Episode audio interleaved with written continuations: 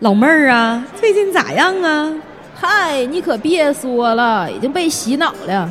咋的呀？被啥洗脑了？你听啊，，Go out way 儿雕啊，我可挠挠的飘啊，万代思锐 BBQ 啊，理亏的墩墩死帽烧啊。哎呀，我天呐，你这整啥玩意儿啊？嗨，这不刚搁东北回来吗？这人都说，大金葵花小金点，进城就喊小老板。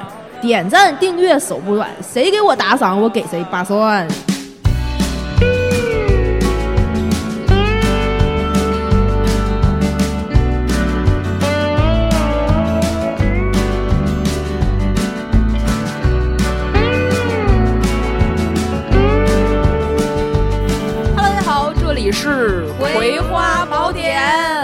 是刚从东北回来的小诗诗啊。我是没有去过东北的小娃娃呀。哎，你没去过东北啊？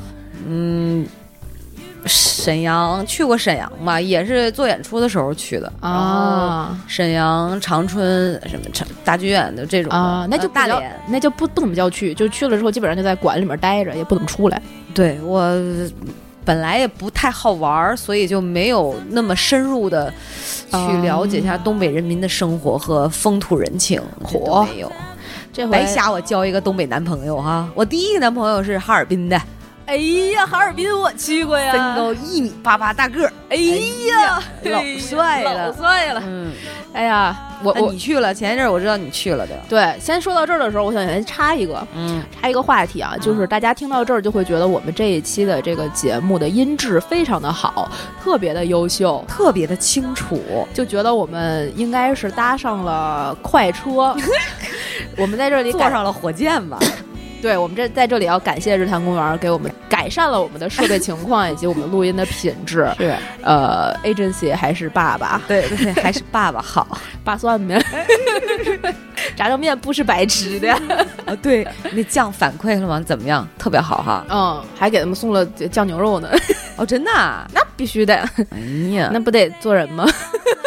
社会不是教我做人来着吗？对，所以我们从这这一期开始，以后所有的节目的音质就会有一个巨大的提升了。对，谁哪位听众再说我们音质不好，又是呲啊啥的，我绝不轻饶他。那就是我的问题，我后期没做好，现在给大家道歉，对不起。我们曾经就是，呃，跟日坛公园聊那期节目之后，听到了很多听众给我们的建议和意见。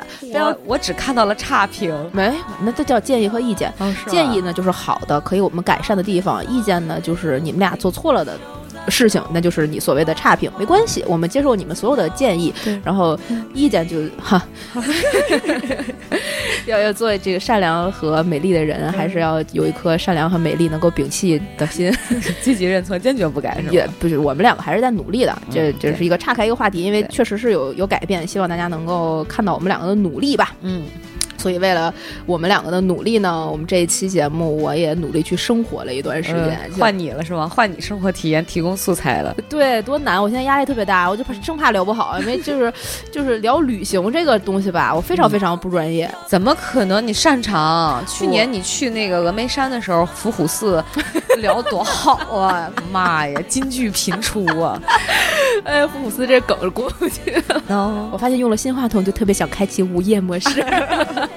好了，啊，说回来，说回来，说回来，你言归正传啊！你你先说你是待了几天啊？我是我们俩录节目的时候是三月底嘛，我是上个礼拜的礼拜三去的。呃，你们听到这一期节目的时候，因为这是一个加更加更的一期节目，就等于是上上周吧。我是礼拜三坐的火车去的。呃，去年腊月二十八新开了一个高铁站，叫北京朝阳站。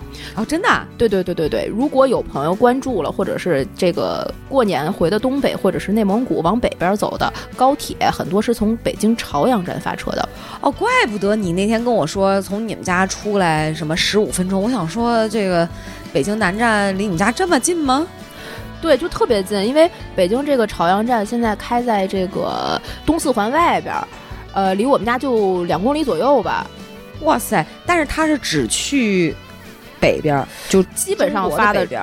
对，基本上发车不是奔东北的，就是奔内蒙内蒙古的比较多。呃，也是那个高铁，高铁，高铁，高铁站，就跟南站的那个车次是差不多的。啊，好帅气啊！对，所以我以后如果再去东北的话，就非常的方便。两 如果没有包的话，可以走过去那个站，非常近。你知道说到东北，大连它到吗？应该也到。那因为如果大连去大连的话，是不是也从那儿发车？这个真不知道，哦，反正肯定有一部分车不是从那儿发的，但是有一部分高铁就会对挪到那边。它它挪站的话，有一些车次它也得是慢慢的，对对对对说一下子都弄过去。这个站是新开的，所以我当时打车去了之后，发现周围还是工地，还有那个大吊车。就是那个啊，还在建设，还在建。设中，然后那个司机师傅跟我说，如果你是过年然后往东北去的话，可能连那个停出租车的那条道都还没有，都是停在那个土地上面。哦下来之后，只有本身那个站本身是建好了的。这次去的时候，就两条车道都已经开通了，然后可以就送到门口。但站其实并不是特别大，像北京站和北京南站那种特别大，里面也没有什么太多的人，就很空旷。那我估计他可能就是也真的是按区域把一小部分的这个车次分流过去，要不然可能像南站啊或者西站这种载运客压力特别大。是是，所以你大概待了有个五天嘛？呃，没有那么久，我是礼拜三下午三点多钟到的。啊，然后我这次去的是东北的一个，目前看啊不算是特别大的城市，叫辽阳。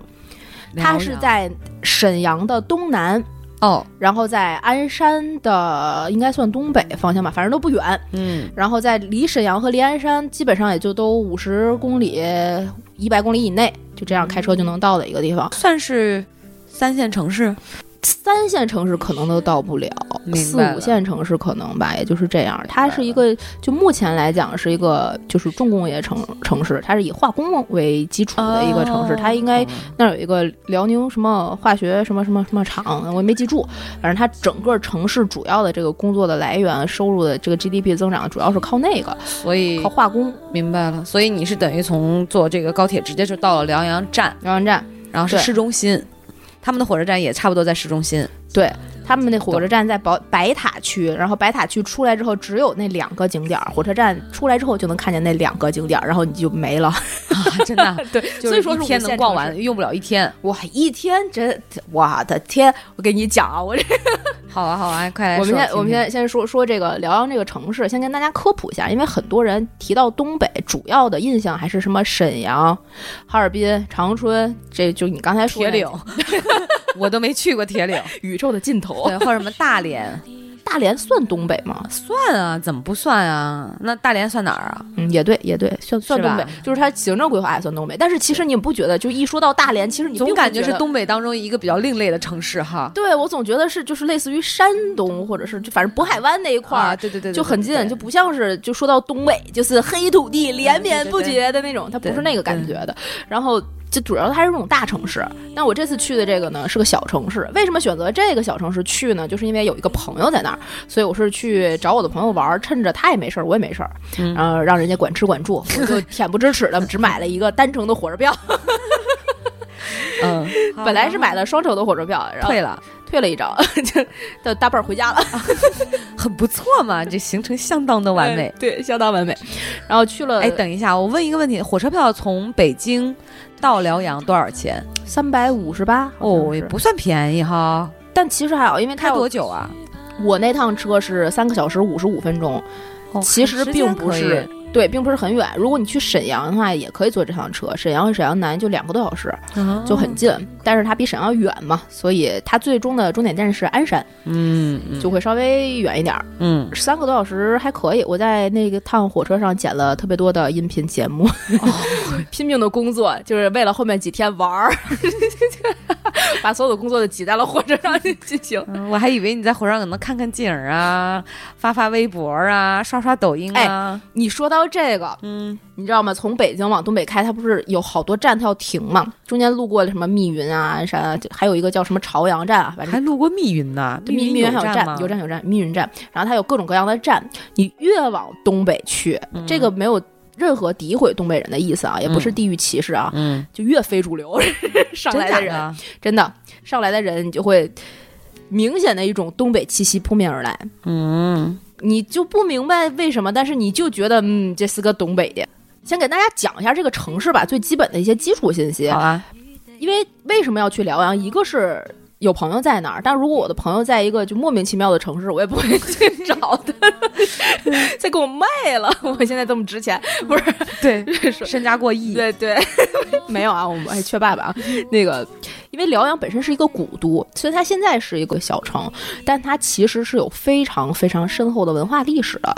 最近咱们。这个三星堆出土文物的这个事儿，应该让大家就是对中国的历史引发了一波又一波的热潮，举世震惊。对，大家会去挖掘曾经历史中发生的故事。哎，我连我这么一个不爱学历史的人啊，我都因为三星堆出土文物这事儿，嗯，就不停的在挖，就是对中国的历史三千年、五千年有巨大的好奇，是吧？就非常想知道。所以你说辽阳这个是古都的时候，嗯。我就在期待它古都的故事，对，有多古？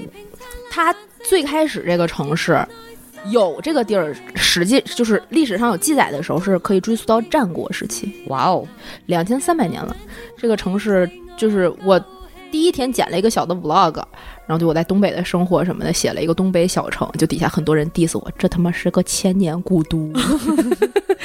我说现在切了是吗？不，现在是个小城。它其实是拥有两千三百多年历史的一个文化名城。嗯，而且，嗯，它是这个辽辽辽阳在辽宁省。嗯，它是辽宁省最古老的城市之一。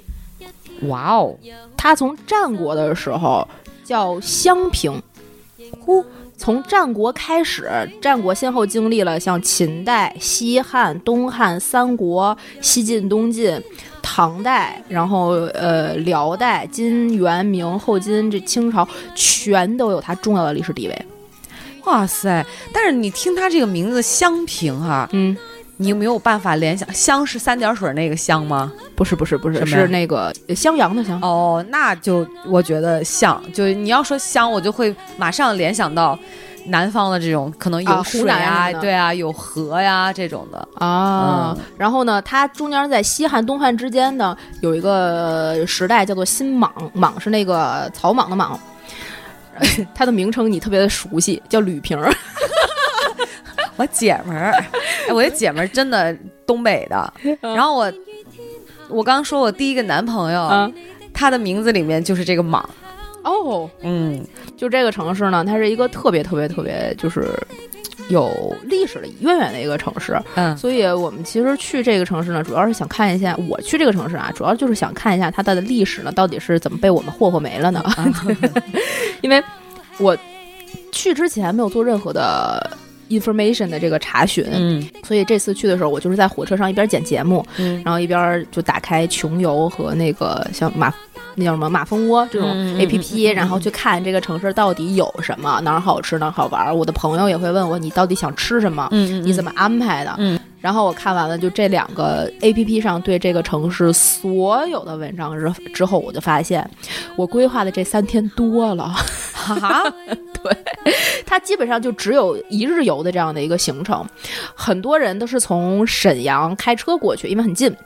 然后从沈阳开车过去玩一天，它所有的景点串在一起，一天就足足足足足够了。嗯，如果你不是真的就是体验小城生活的这种就是概念的话，嗯，很无聊。呃，我现在有一个问题哈，嗯，你像马蜂窝上就这种跟穷游相关的，比如说去玩的话，它有报价吗？或者是它会有一个费用的估算吗？比如说这种一日游大概要多少钱？就刨了车费哈。呃，这因为它这两个 A P P 都是你自己往上发帖子，就是这种邮寄性质的。有的人会写说，呃，人均多少钱，几日游多，一共多少钱，就看他人写不写了。反正我这次去的几乎就，反正我是没花钱，有人管吃管住，反正我我是没花钱。然后景点不用花钱。说到这个。我们就第一部分就先聊一聊这个辽阳的这个景点儿哈，我都去了哪儿？辽阳这个城市最著名的一个景点儿，就跟它的它一共有五个区，就像北京有朝阳、海淀这种区一样，它一共有五个比较重点的这个区，然后一个县，还有一个代管的县级市，嗯，剩下那个就比较偏远了，嗯，这五个区里面最著名的一个区叫做白白塔区，白色的塔就是关押白素贞啊，不是啊，不是，就是这个白塔区，是它几乎唯一有景点的地方。它就是一塔，它一共呢有两个比较出名的景点儿，一个是白塔。辽阳的这个白塔，它其实建于辽代，它其实有非常非常久的这个历史了。但是中间也一度摧毁过。啊，它是一个实心儿的塔，它主要就是它不能往上爬，哦它不像南方的塔里面不是有那个就大雁塔什么都可以爬上去吗？这个不是，它就是。进不去，没有门儿，没有门儿，它的所有的佛像、佛道像什么都是在外沿儿的。啊，等于是。呃，后期刻上去的，或者是摆刻好摆上去的，对，雕琢而成的。雕琢的，哦，那就是刻的嘛。对，然后这个白塔呢，先后经历过非常多次的损毁、重修、损毁、重修，每一次赶上战乱，这个塔呢就遭殃；赶上一次战乱，这个塔就遭殃。很多中国的古古迹都是这样的。它元朝的时候，白塔就重修过一次；北明明朝永乐的时候又重修过一次。然后清光绪年间呢，就又遭上了遭遇了大火，又被火焚烧，所以大部分的建筑又毁了。七五年的时候地震的时候呢，反而就没有倒。然后六三年后面六三年七二年建国以后，他对白塔也反复的进行过一些维修，但是他并没有说就是能够看到最开始辽代那个建筑的样子。这个是白塔，然后白塔旁边呢有个广佑寺，这是一个寺庙。呃，本来我去的当天呢，我的朋友问我说：“你要建住持吗？”他说他认识广佑寺的住持。我说：“好呀。”好呀，我要去捐捐钱什么的，就拜拜他，然后吃个斋饭什么的。结果去了之后没开门儿。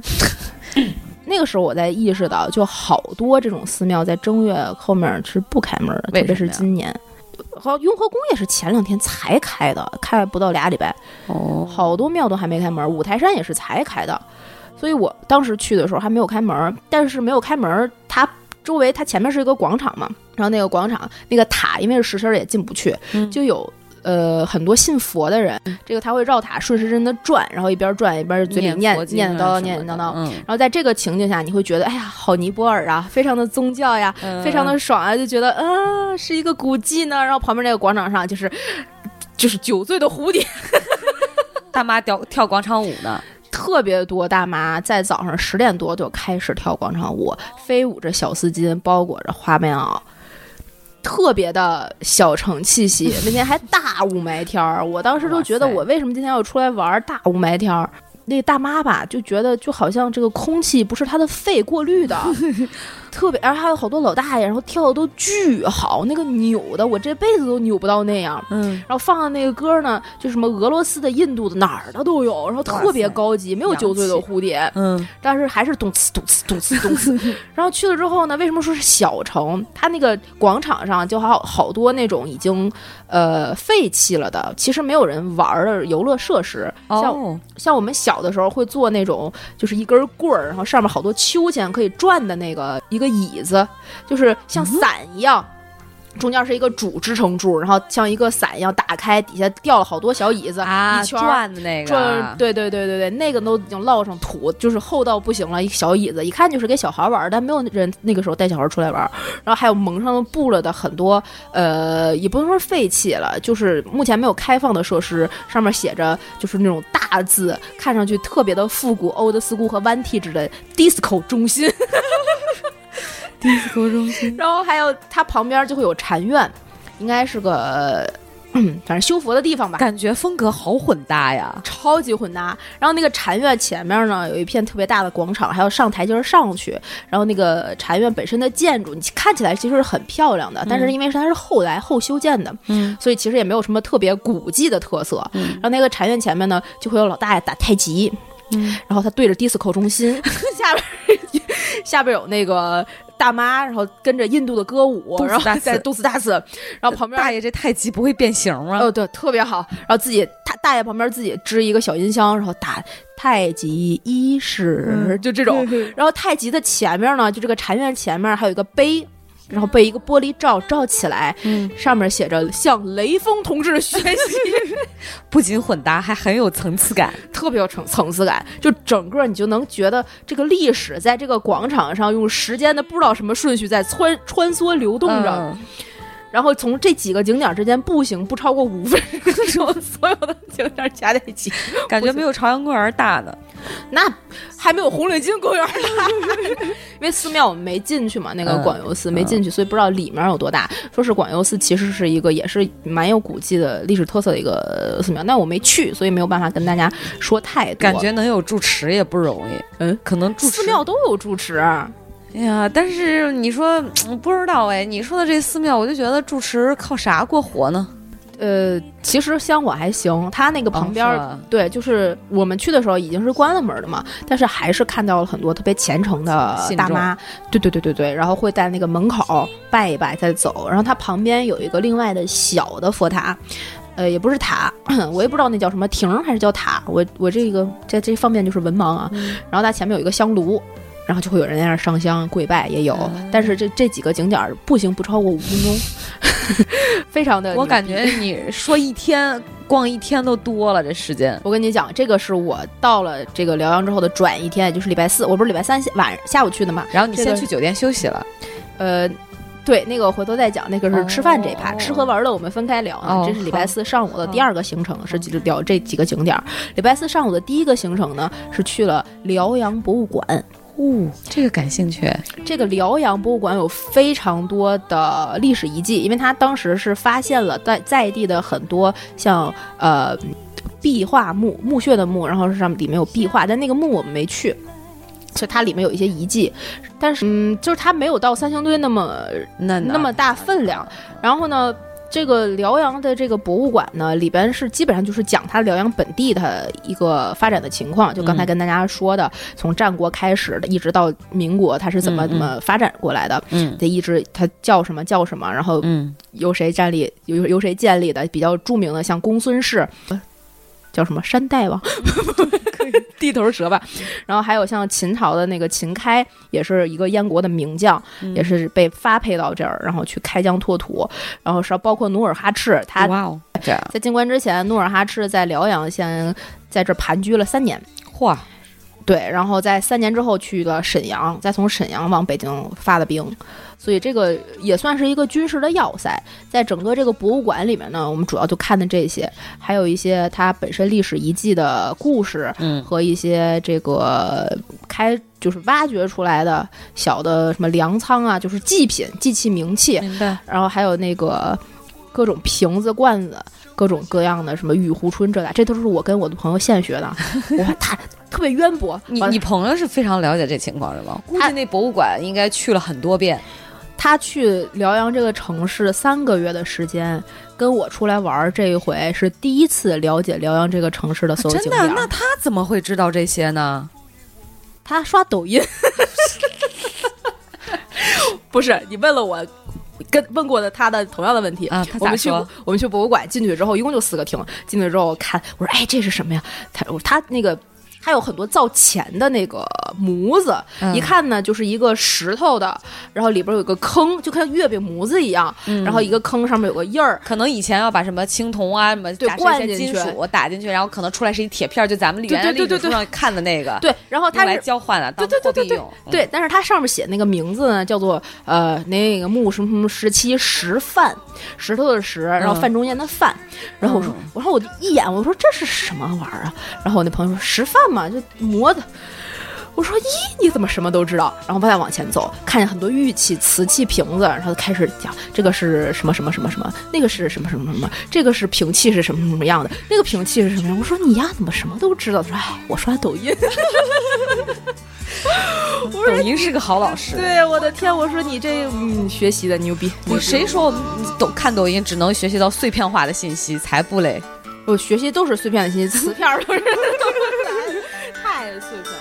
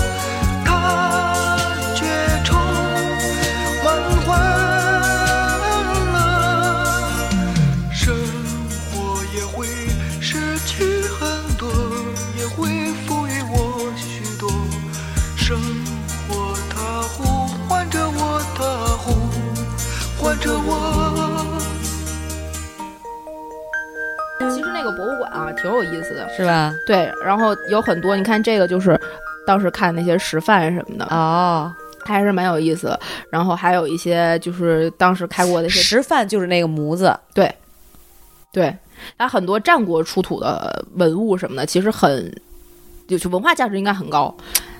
我能我我在脑补了，然后我们还就看到了一个这个造型的形像个，叉子，我我们俩就路过这个的时候，给大家形容一下啊，它是一个球球状的东西，然后底下是一个柱，就像那个嗯，一个一一盏球状台灯，对，球状台灯，然后上面带个座儿，对对对，就有一点像打高尔夫球底下那个小的那叫 T，T 是吗？就是那个支柱上嗯把球搁在上面之后，嗯那个整体的造型，再在那个球上面竖三只腿儿，就那个顶的那个腿儿似的，三个腿儿往那儿一走。嗯然后我们俩路过这儿的时候，异口同声，这是个 WiFi 线，战国 WiFi，那实际这是一个什么呢？黑黢黢的，它叫做战国凹旋纹带盖儿灰桃豆儿。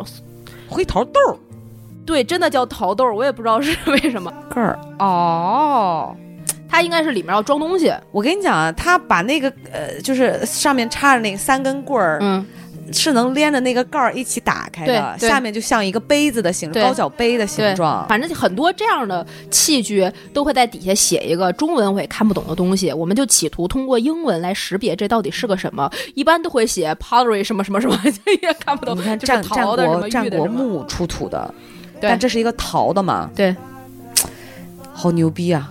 其实就是能看到它的历史的痕迹。但我在想说，会不会是摆反了？肯定有可能这三个腿儿是底座，嗯 那肯定不是，肯定不是。然后还有很多特别可爱的小人小人儿、我还拍下陶人儿来。吧？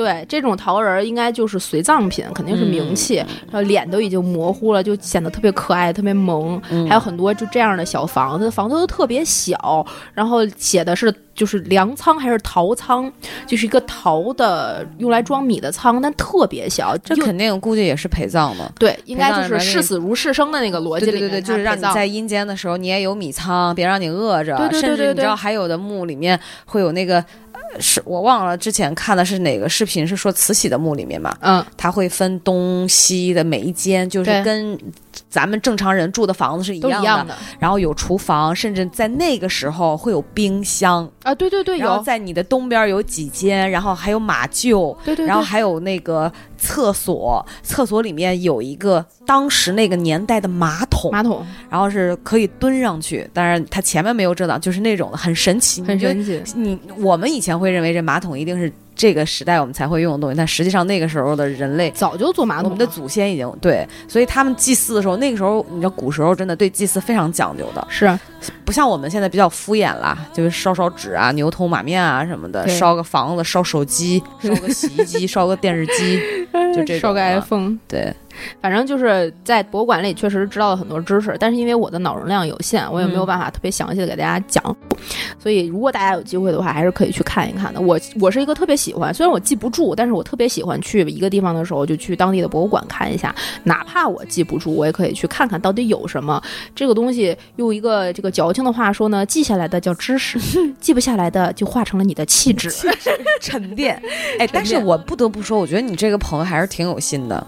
为啥？怎么这么说？可能是我觉得他因为你要去，然后他刷抖音，然后知道这啊，那不是不是，他就好这个。哎，那也比首都博物馆那个啊，强好强太多了太多了，对，不是这个朋友真的是，就是你过去问这是什么，他就立刻知道。他都知道，他只他为什么我刚才能说出玉壶春？就是我们路过很多瓷器的时候，就是哎，这玉壶春还不错。我说什么叫玉壶春？它就是一个瓷器的器型，还有什么蒜头啊什么乱七八糟说一大堆。我说你他妈都哪儿知道的？哎，感觉他没少拿这伎俩去把妹哎。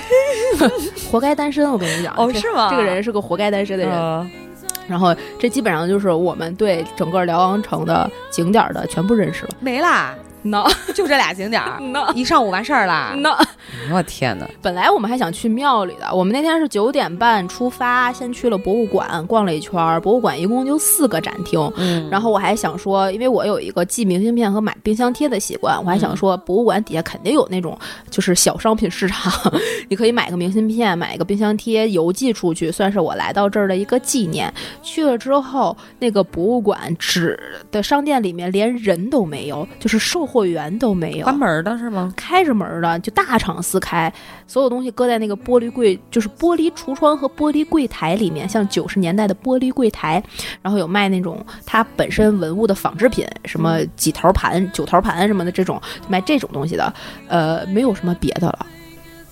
没了，就特别的，你觉得它就是个没有人气商儿商店，真的就是商店但是这个博物馆前面有一个广场，广场还是有很多大爷遛弯儿的，嗯，还是不错的，然后就是修的还可只能说明，以。就是外地游客还是少，少很多，跟别的城市比。没有外地游客，你不是吗？我我我不能算游客，我探亲，基本上就这样。所以我们我本来想的，我这三天的计划是说我能呃多看东看看西看看，这儿玩玩那儿玩玩，每个景点儿能够待那么一会儿，怎么着一天一一天半也也就能过去了耗过去了。嗯对对对对，万万没想到，半天的时间打消了我所有的美梦，就午饭之前，所有的项目已经完游览完毕。结束了。哎呦天哪！所以我就改换了思路，我想说，那来东北了，吃对，既然玩儿不行，我们吃喝玩乐总得占一样吧。美食街一定有。我们就去吃饭。嗯，说起吃饭，我们在火车上的时候，我的朋友就问我说：“你想吃什么？你大众点评你自己看看吧，你想吃哪个我带你去。”嗯，我就打开了大众点评。唯一一家上四星的，或者是说上四点五星以上的，叫做掌上鲜。哦，这家什么菜？呃，当时我没有点开具体的看底下，然后后来发现是个干锅，然后他写的是十一年老店，然后底下的评论呢就会有从沈阳专程驱车去吃这家店。我想说，那就吃这个吧。晚上后后面再想是铁锅炖也好，烤肉也好啊再说。对对对对然后当天我们我是三点半左右从火车站出来的，对，出来之后呢，呃，我想说，那从哪个出站口啊出来呀？你开不开车接我呀？谁来呀？我怎么去啊？我去哪个酒店？他说你直接从大门出来就行了，什什么都别想。我一出来之后，那个大门儿就只有那一个大门。辽阳站一出来之后，大门正对的就是停车场，就那一个停车场，你目之所及都是车。嗯，然后他只要站起来，嘣嘣一下啊，就那辆，这么好找，就就没有任何悬念。地广车稀。对然后上了车，然后他说这反正这个时间有点早嘛，三点半，那先喝个咖啡去吧。我说这地方有喝咖啡的？对，能喝着咖啡不简单啊。如反正我当天啊是发了一个 vlog，、嗯如果大家有幸关注了我的抖音账号和微，就加入我们的那个微信群的话，就能关注我的微信的话，能看到这一条。嗯，在一个居民楼里，居民区底下全都是那种九十年代的商铺的那种大 logo 和标识，某某某某五金，某某某某建材，或者是就类似于这样的一个底商的这样一个居民楼。然后那大哥给我开到那拐角，往车嘣儿往那儿一停的时候，我就说他是不是要把我卖了？火车站辽阳的那个火车站已经属于市中心了。就对他火车站出来就能看见白塔，白塔区就是它最中心的城区。可见，这真的我感觉得有十年的时间是没有见识，至少十年是没有什么这种建呃城市的建设，或者说有有有有我这么跟大家说吧，这个城市的建设呢，在精神文明建设这一块儿呢，在二零一九年做出了长足的进步。嗯，有一个大剧院 建建立哦，了。辽阳就叫辽阳大剧院，辽阳大剧院，他没在那个区，那个区的名字我忘了。然后那个这次去也是大剧院的朋友接待的嘛，哦，对，然后是就是我的前公司才接手的这个剧院，嗯嗯，这是辽阳市唯一的剧院。啊，但这个剧院不是新盖的，是辽阳原来就有的一个啊老剧院。不不不是新盖的，一九年好像是一九年建成的，建成了之后一直就没有投入使用，因为没有人管，就是空，基本上就是空着。哦然后从去年的几月九九月还是几月吧，反正是才投入使用，正式投入使用。已经填剧目进去了吗？填了。刚演完一些剧都会有排那个什么，反正他就是非常亲民，但是是当地唯一一个剧，嗯也没办法，当地人民的生活，我跟你讲，七点晚上七点哦，餐馆都打烊。啊，这就是我这次去东北最大的感受，小城市的生活我是不能够接受的。嗯，我们先说这个，回到我们刚才从下我插一个问题，它的人口总数有多少啊？辽阳？常住人口一百八十三点一万，哇哦，太少了，城镇人口一百一十四点二七万人，就是两百多万。我这么跟大家说吧，如果大家有在北京的，天通苑就住十万多人。你发一个大，你发一篇公众号，写着十万加，可能就只有一个小区看完了，就是这个概念。嗯。十个天通苑，北京十个小区顶一个城市，对，就是这样的。哇塞，它就是一个真的是实实在在、踏踏实实的小城，所以很就很正常。然后我们下下了那个车之后，他不是把车停在了居民区的门口吗？尘土飞扬，再加上前两天刮了沙尘暴，那个车呀就是脏的呀，哎呀就没法下脚，你随便开个门就有一个手印儿啪在那个门上。然后他跟我说那里有一个咖啡厅，我真的觉得他要把我卖了。然后就在那一排门脸儿，全都是什么五金建材卖嗯铝合金门窗的那种门脸儿底下，旁边有一个小屋小门儿，只有那一扇门装修的像是一个正经人住的地方。没有没有开玩笑，就是一个稍微有一点 fancy 和现代化的生活那个那种地方。推门进去，确实是一个咖啡厅，装修的非常的简约简单的那种嗯性冷淡风格，嗯只有一台咖啡机。嗯，那台咖是咖啡机应该是这个咖啡厅最大的资产，并且唯一的资产吧。反正去了之后呢，呃，问有什么咖啡豆，都有什么可以喝的，没有什么可选择了，就这种豆儿，你喝不喝都是它。哦，只有一种豆儿，就是还不是那种就是连锁店的意式拼，就是那种拼豆的那种，不是，就是你喝不喝就是它。嗯我们就点了两杯咖啡。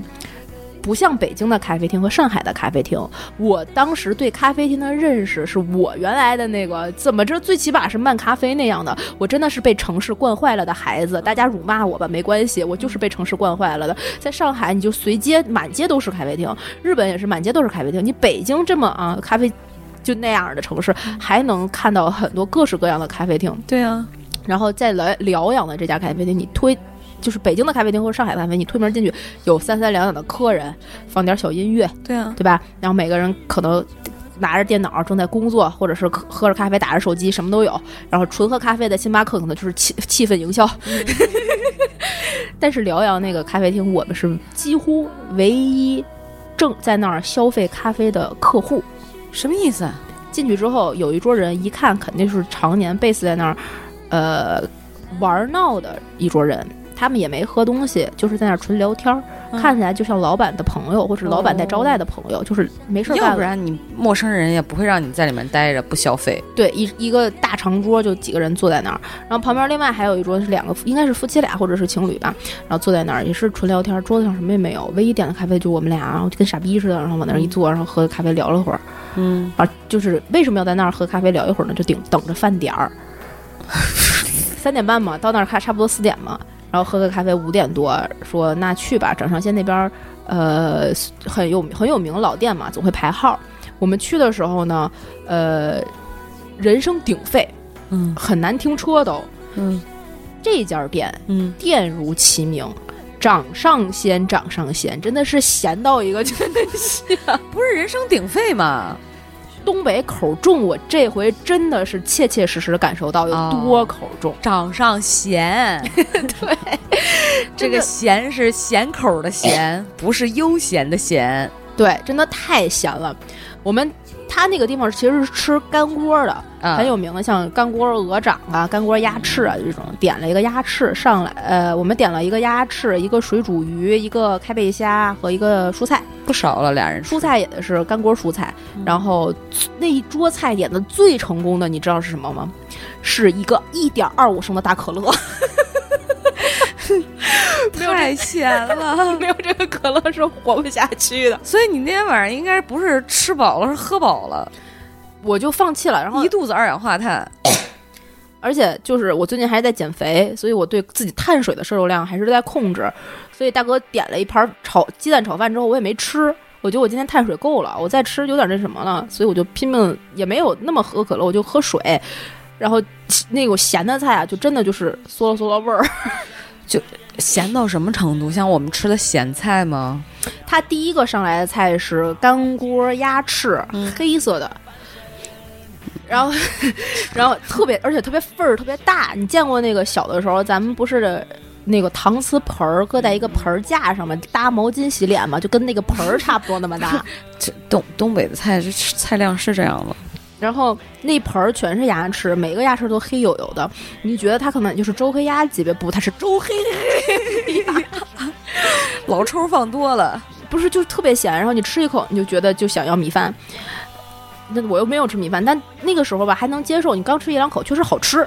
我们不不得不承认它，非常，味道鲜是鲜，就是咸度太高。对它真的是很好吃，而且鸭翅做的非常好。嗯，我当时就已经觉得，我操，怎么那么咸啊？这后面怎么吃啊？发现我真的是太他妈单纯了。你怎么了？鱼后边那个水煮鱼和那个开背虾以及那干锅蔬菜更咸。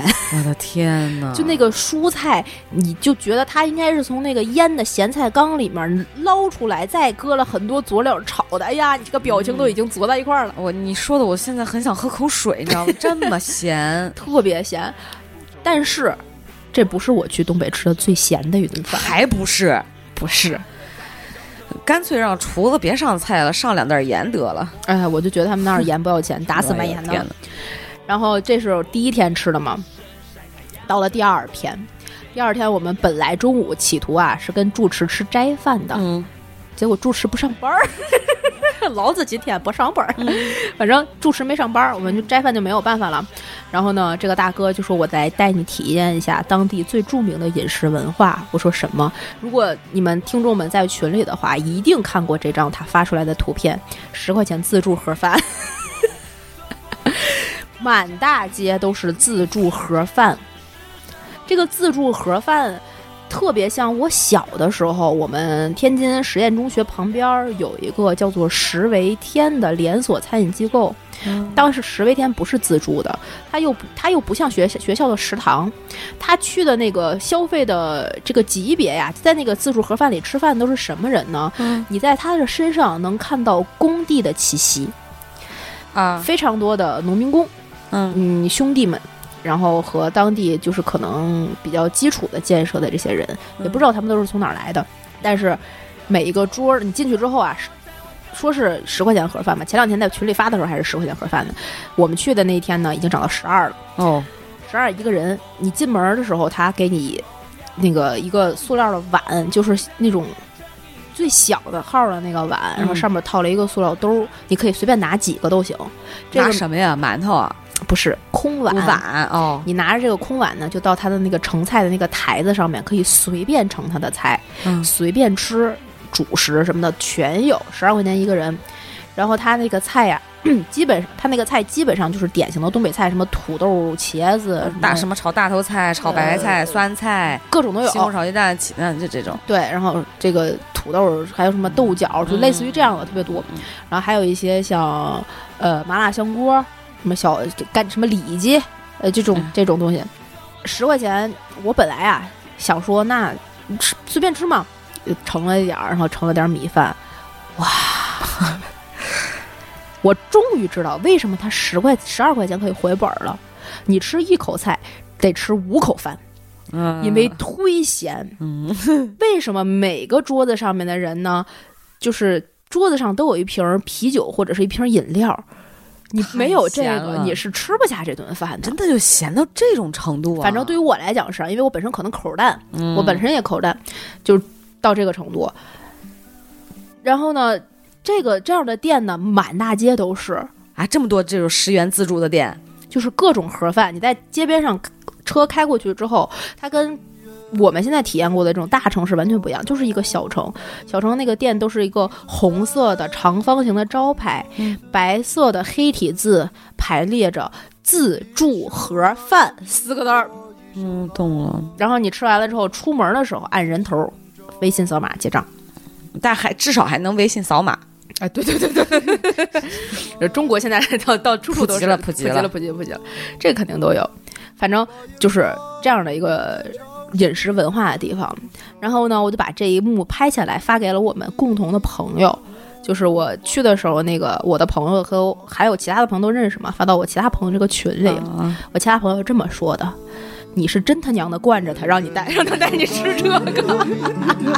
已经来临，码头上停着我们的船。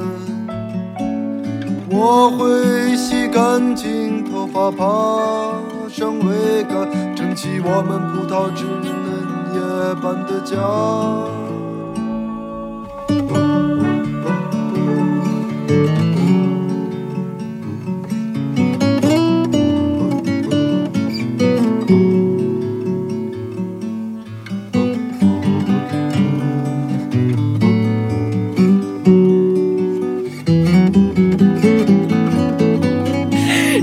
你也认是吧？吃这个你也行。哎呀，又能怎么办呢？哎你住的酒店是一个几星呢？三星，早餐怎么样？问到重点了。我跟你讲，一个早上给你来个大馒头，俩鸡蛋，一块豆腐乳。在我们的概念里，酒店的早餐一般都是自助早餐，对吧？对啊，早上七点或者六点半到十点，然后去餐厅吃。对啊，但是因为那个城市人流量实在是太小了，他不做自助早餐，因为根本没那么多人吃完，哦所以这个酒店的早餐是八点半送上门儿，room service。嚯，然后它有一个方的那种，就是咱们正常吃自助那个方盘儿，嗯，两个小花卷儿，一个煮鸡蛋，你看，一碗小米粥嗯，和四个咸菜。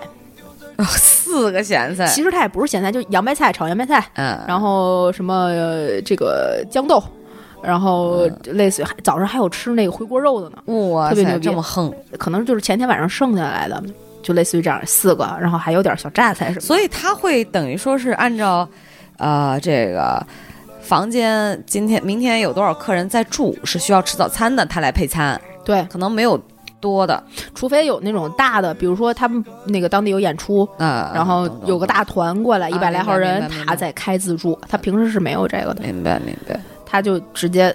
而且那个酒店还挺高的，我住在十一楼，我就想说那么多空房，但肯定不是个快捷酒店，对吗？不是那儿没，我反正是没怎么看见过快捷酒店。所以，但是也应该不会算是辽阳最好的酒店了吧？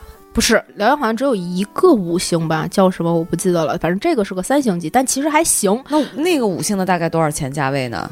那就不知道了。然后辽阳其实还有另外一个酒店很知名，我本来发了抖音没让我发，怎么了？什么叫没让你发？老秦他们家酒店，秦霄贤，哦，他们家不是开酒店连锁了吗？是是是是是，我是在他东北的吗？他东北的，他东北什么酒店啊？呃就不说名了，大家自己查吧。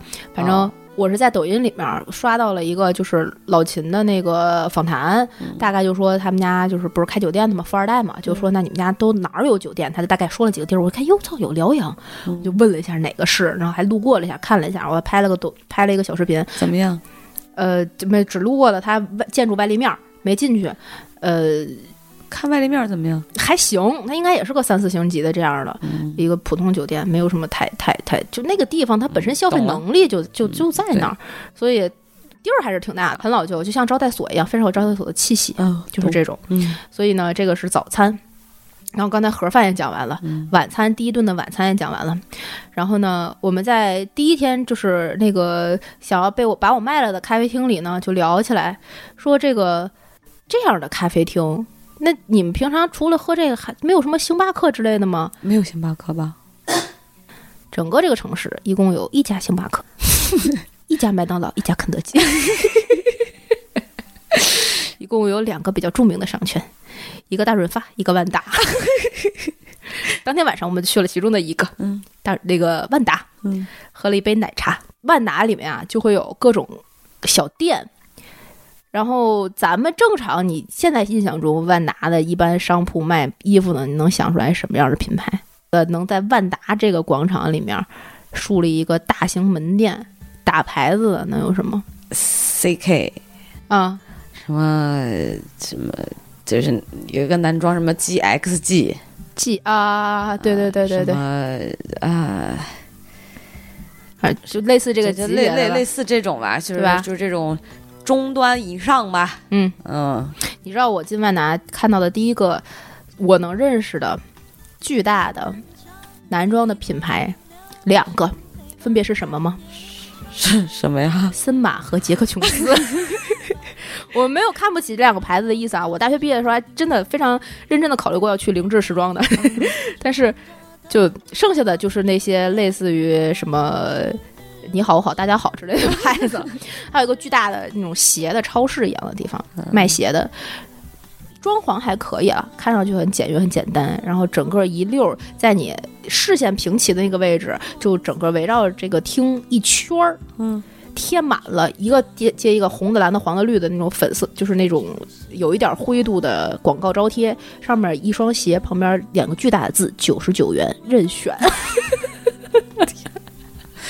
这是在万达里头。嗯呐，我的天呐！呃，我就是在那天就大概知道了这个城市的调性，所以在转一天去上一个上午玩过了所有的景点之后，我也并不意外。结束了之后，中午吃了盒饭，我就觉得啊，可以走了 我本来是这么想的，后来想想算了，我还得体验搓澡和温泉呢。啊！然后下午呢就没什么其他安排，然后找地儿睡了一觉，然后晚上体验了那儿的一顿烧烤。东北的烧烤其实很很有名牛逼的，牛逼的，牛逼的很牛逼，很好吃，很好吃。而且我发现东北的烧烤很多都是清真的，嗯一般都是牛羊肉为主，它很少有猪肉，几乎没有。反正我们吃的那家店里没有没有猪肉的。嗯然后点餐呢是写在一个小黑板上，小白板，嗯，特别小，然后上面用马白色的马克笔，嗯，在上面写一些全是错别字，但是你读出来就能知道这是什么的东西。嗯里脊肉，里脊肉，牛里脊，就这样。哎呀，这什么牛肩呐？就就就这种特别可爱。太形象了，你知道吗？仿佛那块小黑板就在我的面前对，但是这顿烧烤呢，我没有办法跟大家就介绍太多的东西，因为我喝多了。啊！那大哥带了瓶清酒去，这清酒日本清酒这个东西啊，就是你喝着喝着是没有感觉的，嗯，等你过去的时候就已经过去了。啊劲儿大，后劲儿大。对对对，然后就结束了那天晚上。哎，你说到这儿，你刚才说到清真哈，嗯我插一个小笑话，你说也不是小笑话，我觉得又是无知犯的错，你知道吗？嗯那天我想带我爸妈去我们家楼下那个老马拉面嗯吃碗拉面，嗯那天晚上我说算了，就是。嗯这这一天天天在家做饭，我说别做了，出去嗯简单吃口拉面嘛。因为我妈比较爱吃面条，就拉面这类的。嗯我妈说行啊，然后刚好赶上我去那个西直门然后就经过那凯德茂，嗯有我忘了那个牌子啊，类似那种冷锅串串那种，嗯就是摆摆在柜台里面，然后嗯就、我就吃点串儿，我旁边就看到，因为我是非常爱吃猪蹄子、猪尾巴棍儿的那个啊，对对对对我跟你讲过嘛。对，我看你吃然后过，特别香。对对对，然后我小时候就特别爱吃这两样东西，所以嗯我刚好一歪头就看到那个猪肚猪脚，哦，有香辣的，有不辣的。嗯哎呀，我想说今天晚上不做饭了，我买点猪脚，嗯。买那大猪脚贼俩大，嗯。我买俩，一样买俩，嗯。带回去一百七十多呢，嗯。带回家了。嗯，晚上我兴高采烈跟我说今天晚上不做饭了啊，我说出去吃，嗯。我说带一盒，我妈这长病吃不了辣，我就是带那个不辣的，嗯，就去了老马拉面。点完拉面，那个时候你知道那个猪脚还没打开，嗯。塑料袋没打开，嗯。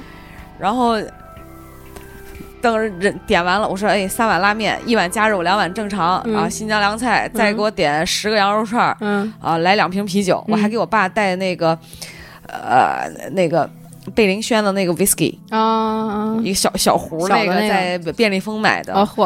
啊，我爸打开，然后给上了、又上了两瓶啤酒嗯。啊，这准备开始吃。嗯。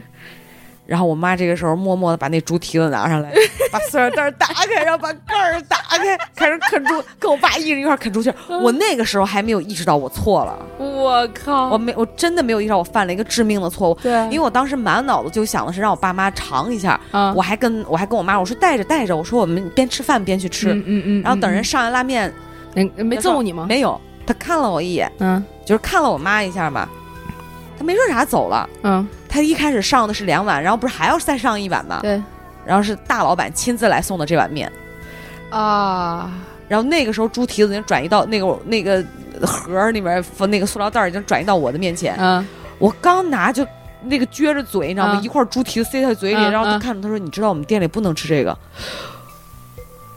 我说怎么？我刚想问他怎么，我突然意识到猪，我操！我怎么在一清真餐馆吃猪蹄子？对，我说对不起，对不起，对不起。我说我马上收起来，我就赶紧收起来，然后让拿了那个纸巾，嗯让我爸妈把刚才他俩啃的那个全收好，骨头收起来，然后把骨头放在那个塑料袋里，嗯袋儿不是有个碗嘛？放在嗯碗边上。嗯，我说赶紧扎好口。哎呦，你说我就真的是太虎了，我老干这种事儿。上大学的时候，在中央戏剧院那胡同里面，啊然后也是一拉面，我去点一烤馕。啊，然后当时那种那个时候我们不都兴吃那种麻辣烫，现在不是也还有吗？就是对小脏摊儿那麻辣烫，啊嗯，对，可好吃了。当时那个新疆馆那儿也有，嗯他什么都卖，嗯他就不卖跟猪相关的东西。嗯我像个傻逼似的跑到人门口问人小哥，我说：“哎，你们那儿有你们这儿有猪血吗哎呦喂！哎，你这遇见都是善良的，你要是？”遇见一个，怕人家拿刀出来砍我呀。对你遇见一不善良的，你就死那儿了。所以你刚才说的那个东北吃烧烤没有、嗯没有猪，是清真馆子吧？应该，我就突然让我勾起了心有余悸的这一段，你知道吗？真特害怕。这对对这个啊、你说完之后，我我一身冷汗，你知道吗？起的鸡皮疙瘩，一身冷汗，哎但我替是哎你害怕。但是就是，好像他们就回民说，我当时去那个那个那个哪儿，那个甘肃的银川的时候，他们嗯说不是因为嫌猪脏，是因为他们的祖先是曾经呃，就是在生命有危险的时候是被一头猪给救了。所以他们从祖先那儿就是不吃猪肉，并不是说嫌猪脏，他对清真这块儿，他其实还挺有讲究的。是吧？反正我听的那个段子是是这样说的，我不知道真假。他有非常多故事，这个我这这这个涉及到太多文化背景的东西，我们也不多说。说对，我们不多说这个，我们因为两个说不了，哦，是吧？咱俩咱俩没有不配啊，咱们不配。我有很多其实清真，就是也不能说清真，就是回族的回民的朋友，对，但是有的有宗教信仰，有的还有的已经没有了，啊有的已经汉化了，各种各样的都有。对，所以嗯，随缘吧，随缘吧，就是你。怎么样，我们都可以成为我们的朋友。加主播 i n g f r 哎 e 的，微信，别再说了，进群进群。对，我们就给你们发那个就磨的没有了的小人儿的照片儿。哎，所以那天晚上你喝多了之后呢，就就回屋睡了，没有去泡温泉。喝多了不能泡温泉，哦，对，容易犯高血压。而且对，而且就那个时候才七七八点钟吧，就这样你。就喝多了，因为那个我们吃饭的时候啊，人家五点半下班儿。人家公司啊五点半下晚下午五点啊就人家剧院五点五点半下班儿，嗯，是整个城市最晚下班的一批。五点半，人家正常这个城市比较合理的下班时间是四点半到五点，四点半和五点，四点半下波下一波，五点下一波，那几点上班呢？八点半也挺早。也还行。但因为你从一就我我认识这人，他们家到他们单位开车撑死三分钟，还开什么车？有这必要吗？所以他现在二百斤是活逼该。真的是，还 有肚子我没少玩呢，他 就是他那个肚子啊，你拍起来就要听那个夏天的手吸过来，天哪！特别，而那个衣服那扣儿啊，最底下那个扣儿是崩开的，太狼狈了，不是。油腻就就就这样，嗯吃了盆光板精，这么闲，让他去查查血压，是他这是是三高，三高是吧？嗯三高，吃的这么咸还这么胖，哎呀我的天，就作死嘛，活就所以就这样就活该单身，对不对？然后呃没有没有，不不能说活该单身啊，这个是因为我朋友才调侃的说的啊，这里对胖子没有任何歧视，咱俩现在真是太谨慎了，哎，太难了。主要是你，我挺哎，我也谨慎啊，对，谨慎谨 慎都谨慎谨慎。啊。然后然后那天就喝多了嘛，回去之后基本上洗洗睡了。但清酒这个东西吧，我发现喝多了其实没有事儿，你转天早上不会头疼或干嘛不舒服，没有，就很前舒服。提喝的得是真的，真的真的，我喝的是一个就是十大清酒之一的那种，人家大哥自己带的，还还真的很好喝。就那巨大瓶子上面巨大瓶，上面写的什么树懒还是猢狲，类似那种字儿 是吗？是不是？就那种我认不清楚的字儿。不呃不说哪个牌子了，反正我也不懂，就是就是类似那种字儿嘛，什么狗，老远看以为是写着一个狗字儿，狗懒，是不是说明写狗？我你这个无知的女人我跟你讲，真的，我去那个地方，我想说怎么写这种字儿，这什么牌子呀？这是什么狗懒子？啥东西？骂人的？这都不懂，你知道吗？其实我不认字儿了。真是我不给清酒带货啊，因为没有没有广告。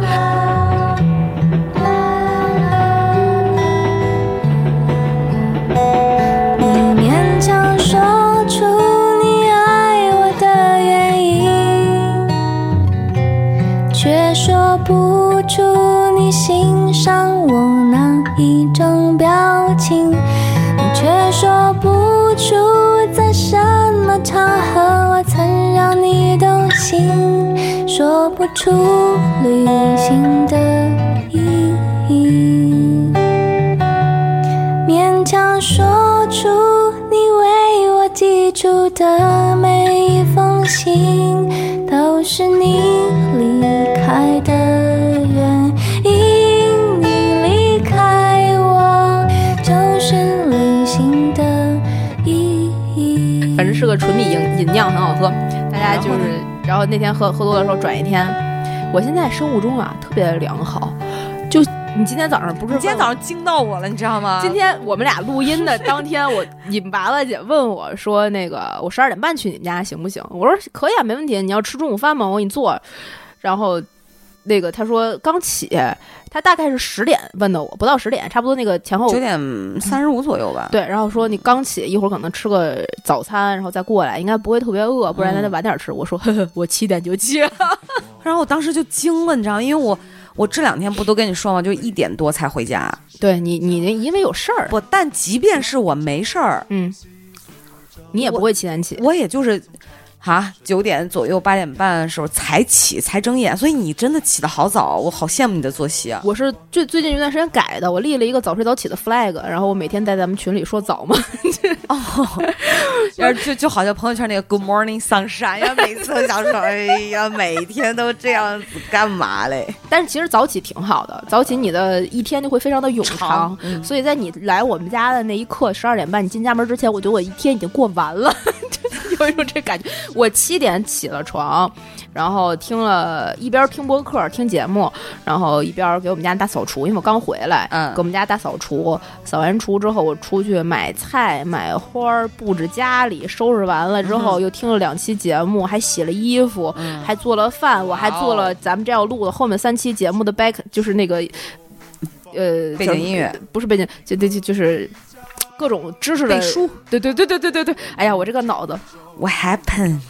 然后一开眼十二点，然后半个小时做个饭，半个小时做个饭，哦，我进门了你，进门了。哇流畅完美，然后你要下午咱们要是不录节目，我都不知道下午干嘛。然后就红领巾公园呗，跑，步跑步去。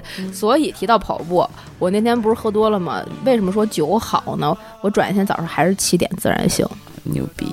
七点自然醒之后，我去玩儿，我还带了一身运动装备，我带着跑鞋和裤子和那个就是 legging 去的。那天其实天气不是特别好，不太适合搁搁哪，跑啊？就是绕绕马路上。就是它，百度地图是有一个功能的，叫跑步功能。你只要设定你要跑的公里数，它会自动给你规划路线。哦，我马上要打开看一下，我怎么不知道？有，然后呢，你说我听。我就，然后我就给自己设定了一个四公里。我想说，那既然七点多起了，呃，大概吃了个早餐，我出去跑一会儿，然后唤醒一下今天。然后我就是为什么我知道这个地方有两个大型的商圈，一个是万达，一个是大润发呢？因为我路过跑跑步的时候路过了大润发。就是昨前天刚去的万达，我住在那个叫做新世纪广场的地方，就是你说的那个步行街、商业街。啊，唯一一条，基本上那个上面写的那个店面很多都是六元甩卖，六元还有这个呢？有，还有那个两元两元一律两元，啊，没有两元的了，六元六元一律六元，六元甩卖，进店不买不亏，就这种，还有这种。然后你看到那个鞋和那个衣服和那些包，那个品牌以及它所有的这些六块钱买鞋，啊不不不，我说那条商业街上、哦那些店面里就跟我小的时候在天津溜滨江道是一个感觉，嗯。一瞬间就给你带回九十年代。好复古啊！巨富，也不能，就哎呀，就那种感觉很奇妙。然后呢，我就去跑了一圈儿，大概跑到九点半，嗯，大哥给我发微信，哼，我睡醒了，跟我一点儿，我都已经跑完步、洗完澡了，大哥睡醒了，泡温泉去了，行。那边有一个叫做工厂岭的地方，这个工厂岭就是以温泉出名的，嗯，然后就天然温泉，对他肯，我们去的时候啊，因为是个工作日，所以他其实没有那么多的游客和那么多人，里边全是老头老太太，应该就是附近的村民或者是就是度假或干嘛的，人很家便宜吗？门票？一百多块钱，不贵，不贵不贵。然后这是我第一次在东北体验这个温泉文化，我牛逼死了！东我北的温泉，平时也不是一个会泡温泉的人，我也不，我从小到大一次搓搓澡都没搓过。我那次我也没搓，我们俩时间有点赶，所以我没有搓澡，没体验成。下回有机会去沈阳再搓吧。反正泡温泉我是体验了，我还我去的时候我都没带泳衣，我忘了有泡温泉这个行程，去那儿现买的，买了个泳衣。去了之后，我是那个厂里面最靓的仔。因为全是老头老太太，所有的老头儿就是我走到哪儿，老头儿都看我一眼，特别牛逼。然后我们在那个室外那个温泉往那儿一泡，然后那个池子里面啊就会有就有一个老头儿，然后就东北人太会聊天了。怎么了？就是发自肺腑的，他有这个聊天的基因。你不管是谁，不管什么样的状态，只要他看了你一眼，他就可以跟你聊。嗯，然后而且一聊吧，你也不觉得尴尬，他也不觉得意外。嗯，而且聊天会非常顺畅。大概老头就说：“哎呀，你们这这时候出来，这工作挺闲啊。” 我说：“啊，对对对，大爷您常来？哎呀，也不是常来，你瞧你瞅见建筑都这样了，这地方还能常来啊？这不都是呢啊什么什么破坏这破败的，也不不咋太太行的，就就就开始了。”大概就聊一聊他们家呀，其他屋哇 类似于这样，就开始，然后泡了一会儿，哎，不行，不不说不说，太烫太烫，走了走了，就走了。然后在大概几个室外的池子呀？室外的其实有一大片，但那天开了开了三个，嗯，温度四十左右吧。它每个池子不一样。然后我在里面泡的时候，就会有一个服务员，水够热吗？要加温吗？哎，温天然温泉用加温吗？它那个水啊是温泉水，那大爷说。这个水肯定是有温天然温泉水的这个成分，但不全是。它肯定里面会兑凉水，会兑别的。而且像那个呃什么红酒池、牛奶啊也有池、姜浴都是这个。它原汤的池其实挺少，而且原汤池特别烫。那我们去的时候，我朋友就我我往那个原汤池里我一站，他特别怕烫，我往里一站，我就觉得这水太烫了，我都有点受不了。他问我烫吗？我说不烫，你下来吧。太坏了你！我说你下来吧，没事儿。他噗噗往里下，恶搞，然后往往里往里一抱，然后就像一个海狸，特别萌。然后那个里边室内的还有一片，它造的跟热带雨林似的，所有的建筑就跟东南亚那个越南那种法式风情的小洋楼似的，很多种的树，全都是什么芒果树啊这那的，嗯水干净吗？水还行，看着还可以，因为人也人人也少，它没什有那种什么可悬浮漂颗粒物吗？就别想这种事儿就不能有想。有看见大爷大妈拿着搓澡巾进去的吗？那那倒没有，那倒没有，那还是相对比较文明，大家都还、干手搓也受不了，对对对对对对对对。然后对，所以就还行。然后我去的时候，基本上我发现我这个体质吧，泡温泉确实有点吃亏。怎么的呢？我心跳特别快，所以你泡一会儿五分钟什么的，你那个心脏就了了突突突突突突突突突突突，就这种就受不了，然后你就得起来。再加上你不怎么经常泡，对耐受度不行。对，而且它那个里面各种搁的什么牛奶、红酒、姜片儿乱七八糟那种药，也也会有各种各样的问题。而且就那个温泉里面，虽然就是没有什么那么多的人，但是老头儿老太太已经占据了几乎所有能够占据的池子。所以就没有属于你们两个人单独可以待的池子。有那个最烫的。然后，因为它那个是一个小门，只通向那一个池子。嗯然后一推门，大哥还说的说：“哎，这不就是私汤吗？”然后我往里一站，我说：“你下来。”特别逗。呃，而且大哥后来我们看有一个池子没有人，我一看那上面就不对，上面因为。没有人，而且它温泉它没有热气儿，它没往上蒸。我说这水肯定是凉水，因为它上面漂浮了很多小球，一看就是给孩子玩儿的那种儿童池，它就是一个玩水的。然后他大哥想往里下，我说这水凉吧，你别下去了，冻着了。没事，咔咔往里下，吁凉，赶紧出来，赶紧出来。然后上面还有一个游泳池，可以游泳，基本上也就没什么了。然后泡完温泉。呃，我们俩就累得跟傻逼一样，驱车才泡了多久啊？有一个小时吗？呃，有有有有有，然后就去回城里吃了个饭，就简单的吃了个饭，这回也没盒饭了。嗯，然后下午又睡个觉，然后晚上呢，这是我在东北吃的最丰盛的一顿，嗯，就是传统铁锅炖。嗯，铁锅炖是我一直去东北之前就想吃的东西。我们在北京其实约过一次。没吃，你没吃过北京的铁锅炖吗？我吃过，我天津也有，原来就吃过。我天津第一次吃这个东西的时候，我就我就震惊了，你知道吗？贴的卷子和那个太好吃了，太好吃了，太好吃了。然后油豆角，对，然后那个当时我在天津吃的时候的那一家店，它是烧柴火的，嗯，就特别香，而且它是真的给你贴饼子、贴饽饽那种。然后我去北京吃了已经改成燃气的了，呃，燃气还是电的，我忘了。然后也没有贴饼子。而且不能给你下面条，我们吃的是鱼锅，他也不给你下面条，也不知道为什么。后来我们分析，有可能是因为鱼锅里面可能有刺儿，他怕下了面条再扎着之类的，有这个可能性啊。但具体因为什么不知道。嗯。然后，但是味道也就那样，还是一家就是比较有名的了呢。嗯。所以我就一直念着，我说我要去东北吃铁锅炖。嗯。这回去了之后呢，那一锅，哇塞，太香了！我从来没有想过我们俩人能吃那么多。两条黄辣丁，嗯，一条它叫虫虫这个鱼，后来我们查就是鲫鱼鲫花啊，然后还有一条养殖的中华鲟，哇，三条呃四条鱼，然后豆腐土豆，一份排骨，呃粉条白菜，就基本配备嘛。天哪，你们俩人能吃了这么多？然后上面一个大花卷儿，它不是贴的，它是盖在上面。啊啊，有也有这种。对对对对，然后前面那个半小时就等，就等的时候啊。我为什么说很多很多事儿你不能看？就像你刚才问我说这池子里有没有漂浮物一样。我们俩坐的那个位置，我的这个视线的斜前方那桌刚吃完，嗯，我就看着那个服务员收的桌子，嗯，看完你就不想吃了。怎么了呢？因为他那个抹布啊，其实非常的不干净，然后他擦完桌子那个锅是嵌在里面的，他就刷锅。你就，他也没那个锅，你是没有办法拿水这样涮着洗，就不能看，不能想，所以就就吃，然后基本上鱼全吃光了，巨好吃。大家去看我的 vlog 里面有这个视频，就是那个柴火在库嚓库嚓的燃烧的那个小劲头，就像我的心情一样，它在库嚓库嚓的 燃烧。那天我们吃的时候是礼拜五的晚上。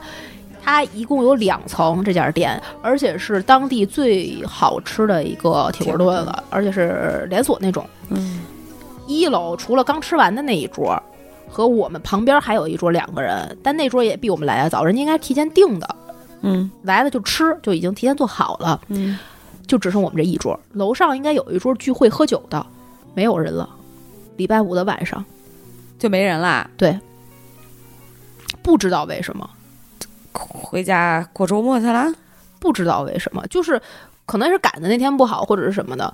因为据这个我朋友说，有一次他们晚上大概七点多钟吧，出门想找饭辙，没有餐厅开门了，就开始打烊了。人家你进去之后，人家说我们已经打烊了，七点半七点半不到八点就开始打烊了。这个就是小城生活。然后我就说，那你们这儿晚上有没有夜生活什么的？说反正啊，他是没有见过酒吧。更别提八五七了，肯定老龄化很严重。对，就没有酒吧，那就肯定，嗯，基本上是因为没有什么年轻人去嘛。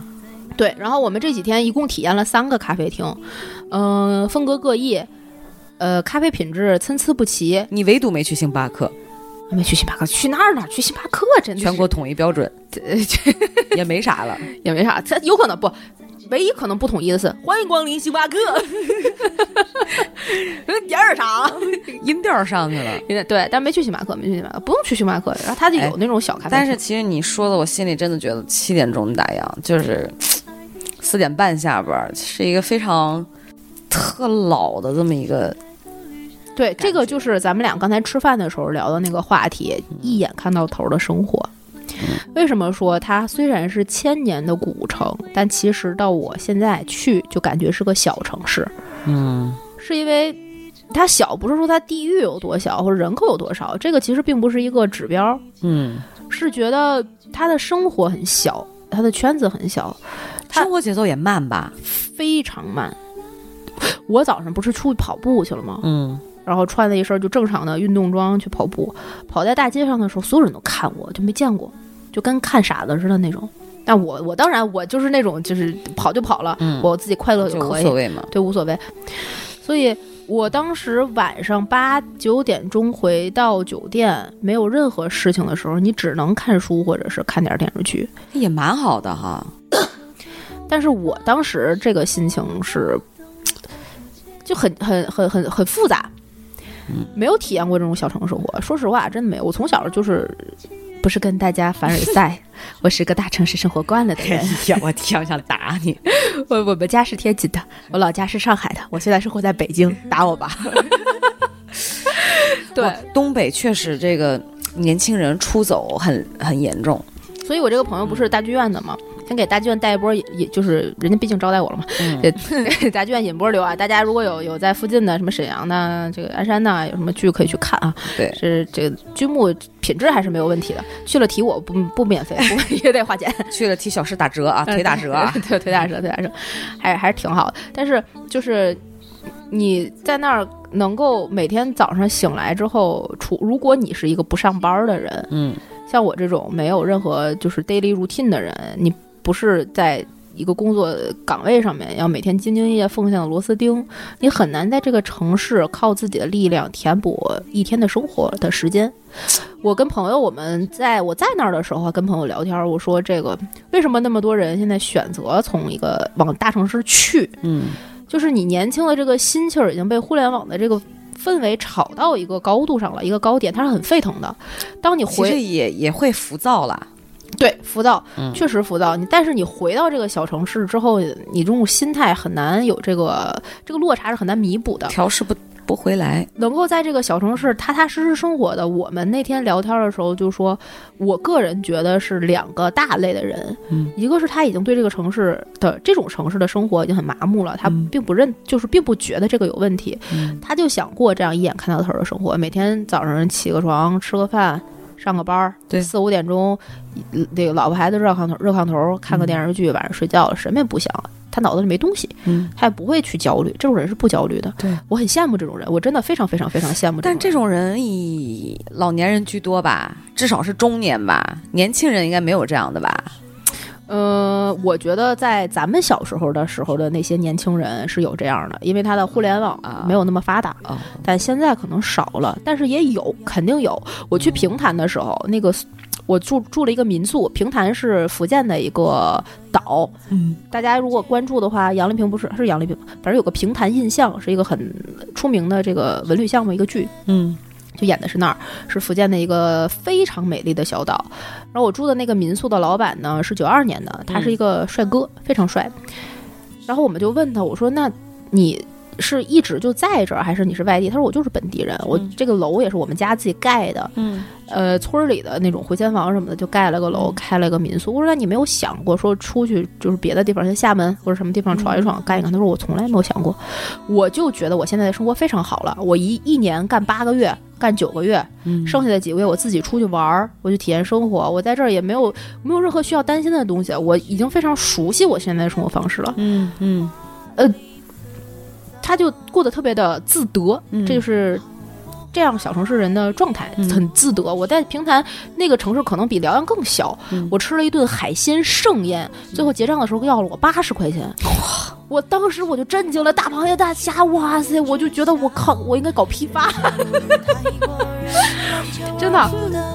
什么去什么这大理那就不叫事儿？对，去这种地儿。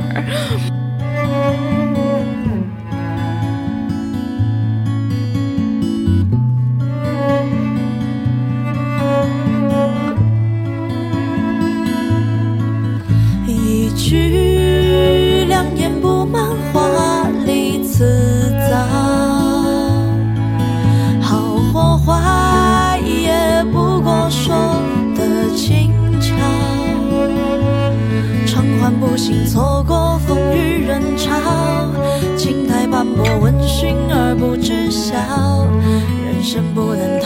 所以我在摇摇的时候，这是一种人，这是我觉得啊，另外一种就是他的内心生活足够的丰沛。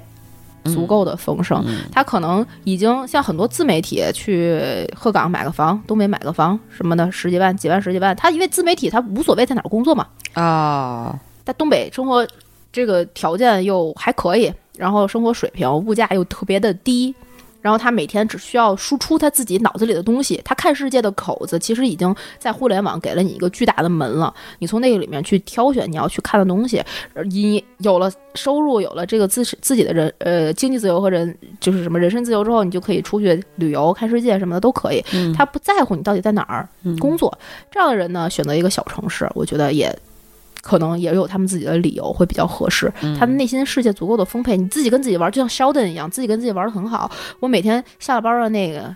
五点半到九点或者十点，我要睡觉的这段时间，我可以每每天看一个电影，看一本书，然后看点儿动画片儿也。很好，对他每天这样过，他完全不不觉得难受。对，然后白天我可以做我自己输出的事情，完全不觉得难受。那你就那可能他就会非常适合。但是像我这种人，就我的内心可能还没有就是丰沛到那个程度，我是需要外界的刺激，我需要我朋友跟我一起出去 hang out，然后我们。野营也好，春游也好，干嘛也好，我你没有这个，你每个人都出去回去老老排在这上头了，我怎么办？我怎么办？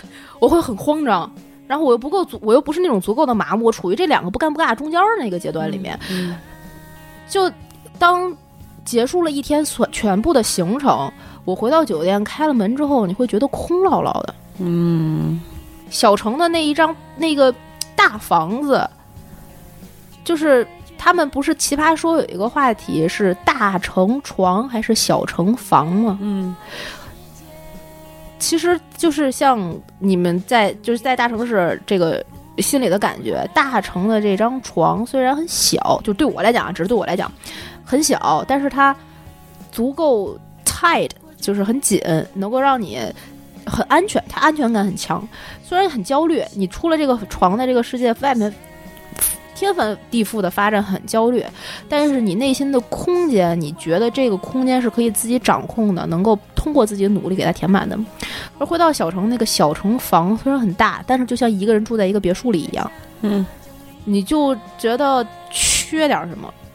嗯这个反正我去东北这几天吧，也不能说是体验了东北，因为确实就去这一个城市，两三天的时间也并不是很长，然后体验的项目也不多，然后我的朋友也不可能二十四小时陪着我，对，真的是活该单身。对，说你啊，反正你也不听，群里的朋友们艾特他。但是那样的生活很，反而让我觉得很累。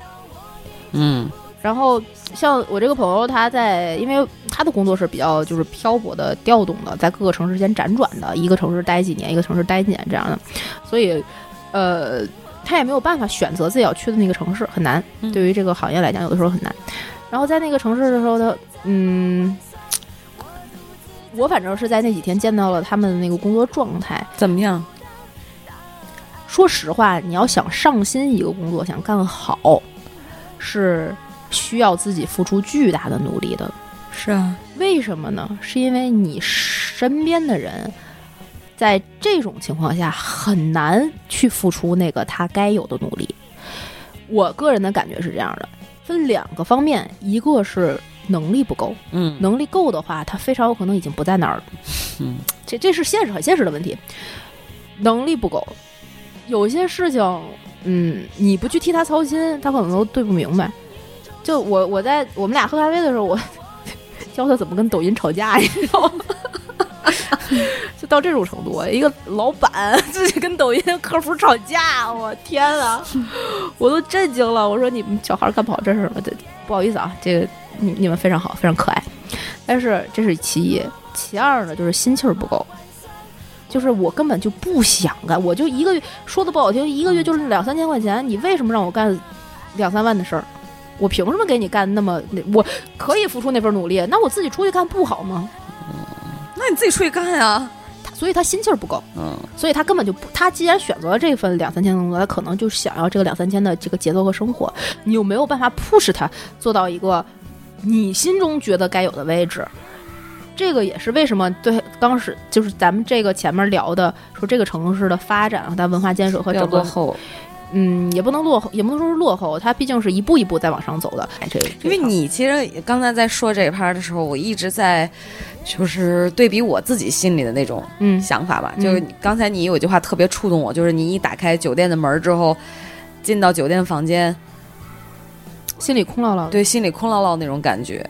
对，然后我我就在用这种感觉来套我自己，嗯我会觉得可能对于我来说，甭管是大城市还是小城市吧，嗯我就都是这样。嗯就不会有什么变化。可能这个这个城市的一些环境不太能够容易影响到我。哦，就你知道我我我刚，所以你知道我为什么我不是说硬 Q 老吴哈？嗯我真的发现我跟他就是真的就有点嫁鸡随鸡嫁狗随狗。啊，怎么说？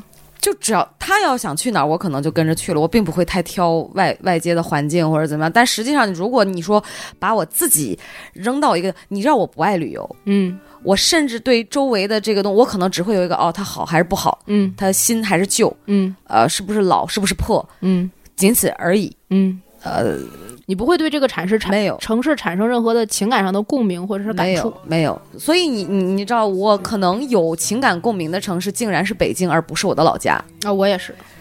就很奇怪吧？就我妈以前是不理解的。所以你如果说我，所以我曾经跟老吴讲，我说你让我离开北京，首先我会告诉你，我是特别不愿意的。对。呃，不是说因为就是可能就是这个城市给我的一种感觉，对，所以你去到哪儿，即便外面再好看，或者是上海哈再华丽，嗯。呃，再跟国际接轨，嗯。它都它都无法吸引我嗯。啊。但是，所以同样的，你去到一个小城市，嗯。可能它再老旧再破，就是你也不会说嫌弃到什么程，度。我也不会，我也不啊，是对对对，嫌弃它就是说，就是我不适应。但是所以你看我，我刚才想说的什么，就是可能如果老吴不在我身边，我反而会有这种巨大的一个空落落的感觉。但如果你晓得我我能明白，因为那我不是刚才跟大家讲说，这个两天下午都找了地儿睡觉吗？睡在大哥办公室。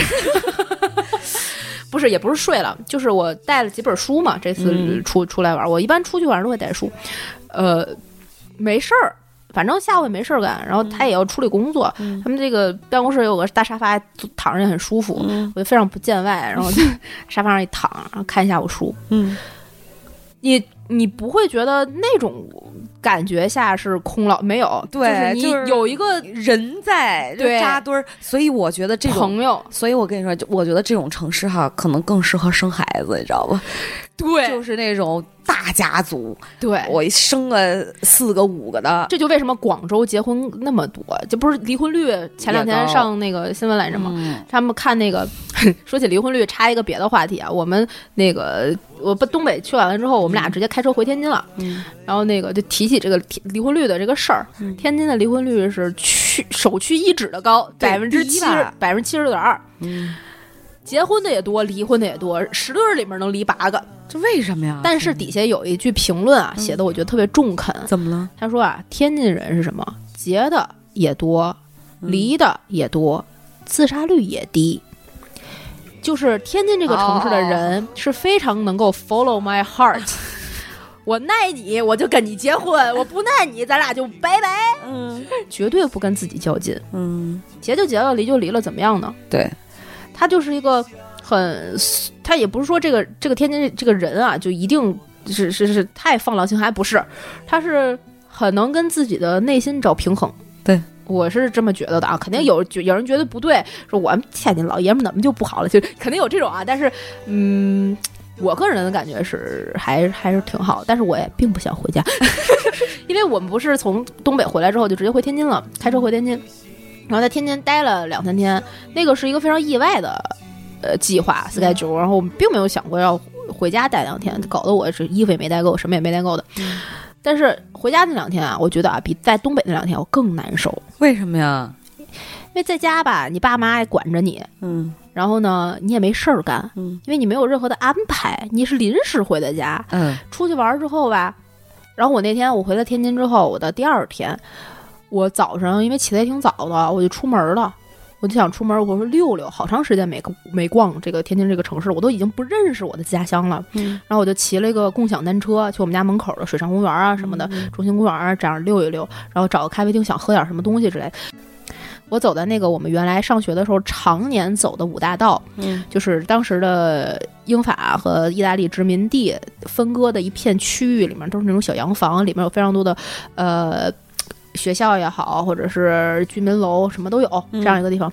我是唯一一辆自行车，路上有的时候骑着骑着没有车没有人，这是一个礼拜一的早上十点，人呢？不知道，我也想问人呢。车呢？车有有公交车，有有哦偶尔行驶的这个呃小轿车，嗯，但是跟北京的那种人就是人繁华，完全不人的川流不息，熙熙攘攘，完全不一样。完全不一样，差巨大。然后那天天气也不是特别好，然后我就一路上骑车，我当时在我的印象里面那时候还小，上小学的时候就觉得天津很大，从我们家到那个。就是 CBD 那边要玩儿，要走很久，要、嗯要坐公交车，嗯要坐地铁，嗯然后我这回呢，从我们家骑出来，呃，坐了大概也就两三站地铁，嗯，然后去了另外一个地方，然后从那个最头里那个我觉得最最远的那个地方骑回我们家，就五五点几公里。天哪！我当时就一上午去了四五个地方，哇，每个地方都他妈的没开门儿，就感觉这个城市人不活了，所以就更难受。我我，所以我在最后一天要回北京的时候归心似箭，我真的觉得所以我跟你讲，推翻你之前说呃找工作还回老家找，不可能。不也有可能就是有了工作就会好一点，你每天有一个生活的重心，你知道要干嘛了。因为我在天津，我不知道我要干嘛，我也不知道我去哪儿。你要让我去找个事儿干，我都不知道去哪儿。那你退休以后怎么办啊？不退休以后心态不一样，我现在还年轻。你我在北京现在也没事儿干，但是我能我能给自己找个事儿。我们有事儿干，我们我们知道要干点对，什么。好些事儿呢。嗯，对对对，我还得找工作呢。谁有有没有就是想要给我安排工作的？加主播 i n g f r e e 微信，让他拉你进去，然后给我找工作，我给你们跪下。对嗯这东北这挺有意思。所以后边回一趟天津就对比更明显，然后回到北京之后，就这一个礼拜让我觉得、嗯北京真好，北京真香，真香，就土都是香。是吧？对，我等回头我也要去东北看看去。我觉得我可能这回选的这个城市吧，嗯，更注重风土人情了。哎，我之前其实有去过哈尔滨，我也去过哈尔滨，什么中央大街那个。啊，对我跟赵铁蛋儿去的。呃对，那个我我是我我也是演出，但是我记得应该有大半天儿的时间去玩儿，吃嗯那个马迭尔冰棍儿。嗯，对对对对对，他们说其实夏天像哈尔滨那个什么太阳岛，对，说特别好。是吗？没去过，不知道，我不知道是个海还是，反正好像是有水，不怎么着的，反正那种的。啊对，有机会其实可以在就是东北多玩一玩，去一去大城市，反正小 去去大城市，沈阳啊，看你这表情，话术啊，真的是。反正基本上这这一期的节目呢，就是简单的给大家流水账一样的介绍了一下。我我觉得还是有发酵的，真的后边这一趴聊的还行，前面历史那一段呢，我尽力了，我会把就是蛮好的呀。说的不好的剪掉，反正你们也听不到我觉得蛮好的。反正那这一期节目呢，呃，希望我们还有机会再跟大家录其他的跟旅行相关的。去年我去了其实挺多地方，本来一直说要录跟旅行相关的事儿，也一直没录，就拖沓了。嗯，争取今年有多更多的时间多玩儿，多跟大家分享这样的生活吧，挺好的多。玩。对，见一下别人待腻的地方。行吧，反正嗯，别人就是不管哪儿待腻了，《葵花宝典》你们待不腻。请大家关注《葵花宝典 Good to Know》的微信、微博账号，在各大音频平台订阅我们的节目，点赞、打赏、评论、进群，加主播 i n g f r e e infree 的微信，让他拉你进群，成为我们真正空中的闺蜜，加入我们的葵花籽大联盟，我们已经日益壮大了。好吧，那这期的节目就录到这里啦，跟大家说拜拜，拜拜。大大的城市，小小的我，小小的时间，慢慢的走，慢慢的脚步又清醒了几时，在这风中，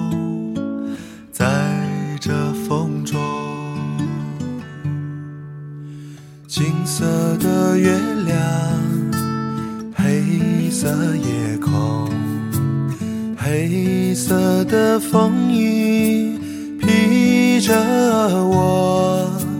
喧嚣的城市，匆忙的行人，在南方流浪，在南方歌唱。就走吧，谁知道前面是什么？那就走吧，停留在那里，风景是一样的。那就走吧，别忘了带上吉他和悲伤外壳。大概吧，我也可以是吟游诗人。或许吧，我也可以是流浪的诗人。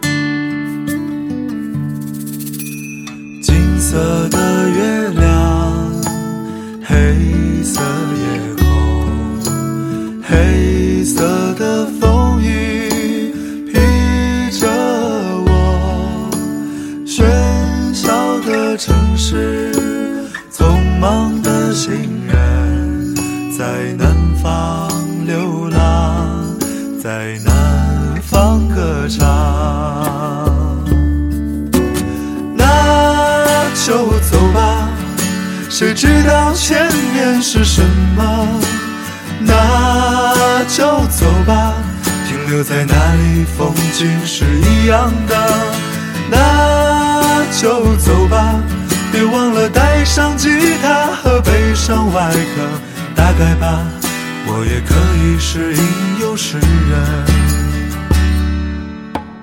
那就走吧，谁知道前面是什么？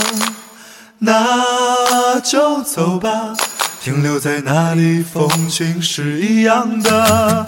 那就走吧，别忘了带上吉他和悲伤外壳。打开吧，我也可以是吟游诗人。或许吧，我也可以是流浪的诗人。